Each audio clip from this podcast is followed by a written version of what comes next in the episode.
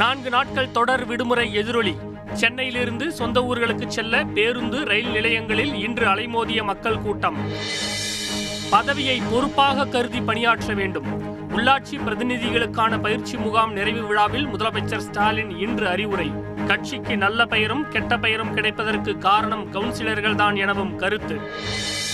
அம்பேத்கர் பிறந்த நாளான ஏப்ரல் பதினான்காம் தேதி சமத்துவ தினமாக கொண்டாடப்படும். சட்டப்பேரவையில் விதி நூத்தி பத்தின் கீழ் முதலமைச்சர் ஸ்டாலின் இன்று அறிவிப்பு. மீனவர்கள் வங்கி சேவையை எளிதில் பெற தனி கூட்டுறவு வங்கி தொடங்க நடவடிக்கை. சட்டப்பேரவையில் மீன்வளத்துறை அமைச்சர் அனிதா ராதாகிருஷ்ணன் இன்று அறிவிப்பு.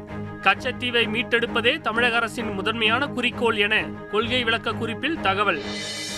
தமிழகத்தின் பல்வேறு பகுதிகளில் இன்று பரவலாக மழை. விருதுநகரில் மின்னல் தாக்கி ஒரு பெண் உள்ளிட்ட நான்கு பேர் உயிரிழந்த பரிதாபம். தென் தமிழகத்தில் நாளை கனமழைக்கு வாய்ப்பு என வானிலை மையம் அறிவிப்பு.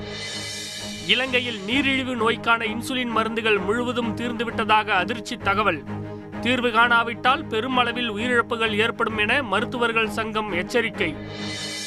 கர்நாடக அமைச்சர் ஈஸ்வரப்பா மீது தற்கொலைக்கு தூண்டியதாக வழக்கு பதிவு. ஒப்பந்ததாரர் தற்கொலை விவகாரத்தில் உடுப்பி போலீசார் இன்று அதிரடி. அமைச்சர் பதவியை ராஜினாமா செய்யும் பேச்சுக்கே இடமில்லை என ஈஸ்வரப்பா